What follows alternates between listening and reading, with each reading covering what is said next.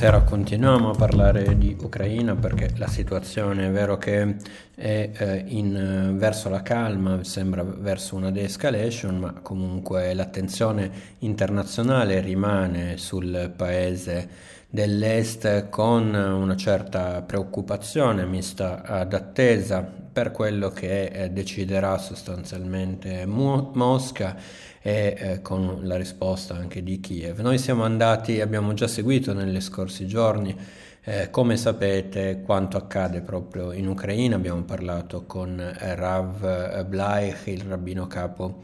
di eh, Ucraina, che ci ha eh, spiegato in toni anche molto eh, secchi il suo pensiero rispetto alla possibile invasione, puntando il dito molto, molto chiaramente nei confronti di Vladimir Putin, eh, ha definito la Russia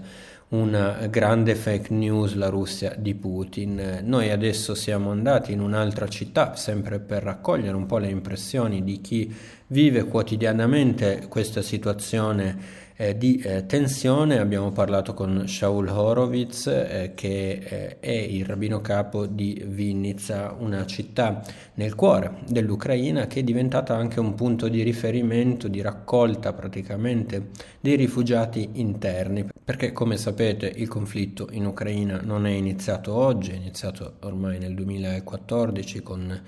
eh, il conflitto nel sud ne, tra forze governative e separatisti filorussi, ecco proprio a Vinnytsia eh, si sono spostate nel corso del tempo decine di migliaia di persone, ci sono 4.000 famiglie di sfollati registrate, c'è stato un esodo anche all'interno delle comunità ebraiche, ci ha spiegato Rav Horowitz con diverse persone che si sono spostate proprio verso nord, la maggior parte delle persone ovviamente è andato a Kiev, ma qualcuno è arrivato anche a eh, Vinnytsia e eh, il Rav ha sottolineato come eh, l'impegno della comunità sia quello di aprire la porta a tutti. Vinnytsia è un luogo interessante anche perché da qui arriva l'ex primo ministro eh, di eh, ucraino, eh, lo è stato dal 2016 al 2019 e parliamo di Vladimir eh, Groisman che come forse avete intuito dal cognome è eh, un ebreo, la, la cosa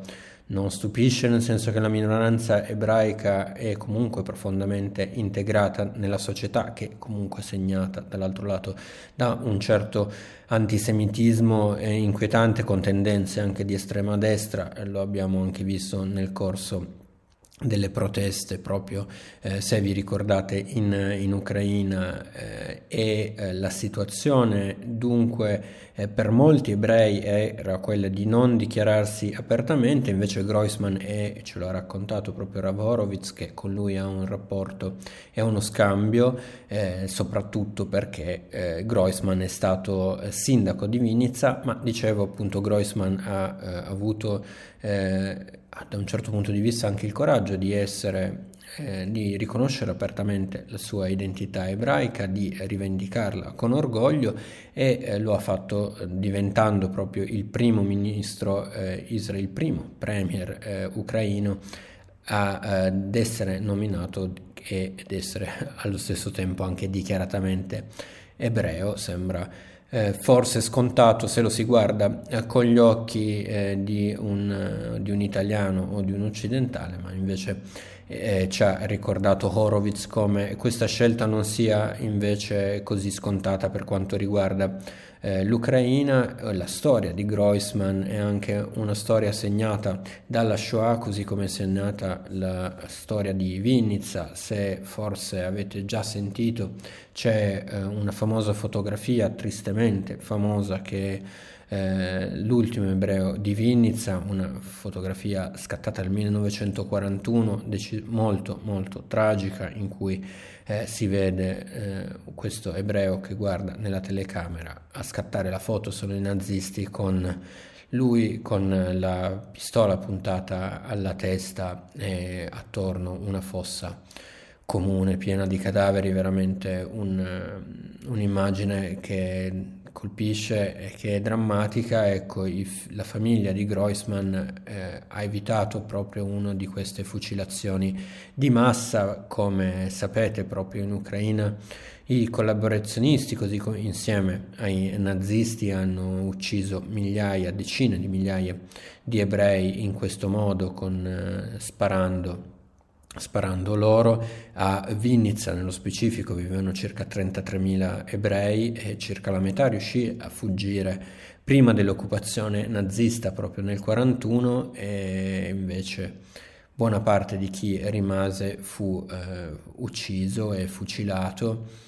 tra coloro che eh, si salvarono anche il nonno, dicevamo, di eh, Groisman, il quale eh, fu, a suo malgrado, partecipò a una di queste faci- fucilazioni, fu trascinato dai nazisti eh, e eh, un, però per miracolo uno dei proiettili, i proiettili che,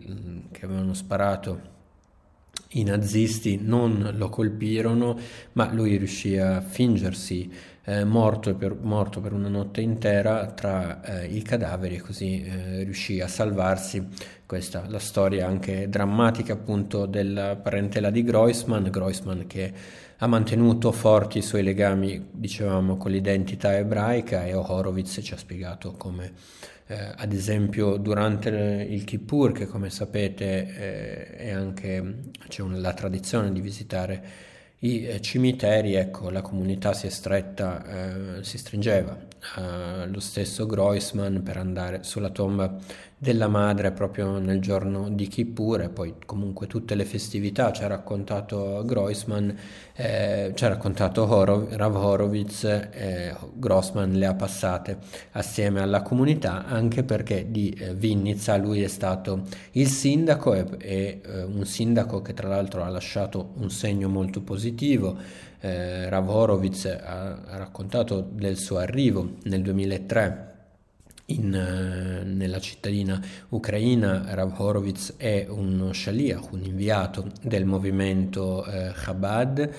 ed è stato inviato appunto in questa città e ha detto che il primo impatto è stato molto molto complicato, la sensazione di eh, degrado e eh, di una città cupa e eh, triste dove mancano infrastrutture. Lui è arrivato nel 2003, pochi anni dopo è arrivato nel, ehm, al, al, governo della città proprio Groisman che eh, spiega Horowitz ha, fatto, ha cambiato di 180 gradi l'aspetto del, dell'intera area urbana riuscendo a dare una struttura completamente diversa alla città, eh, dando, garantendo servizi, garantendo nuove infrastrutture. Questo in una città che adesso vive le tensioni, seppur più da lontano,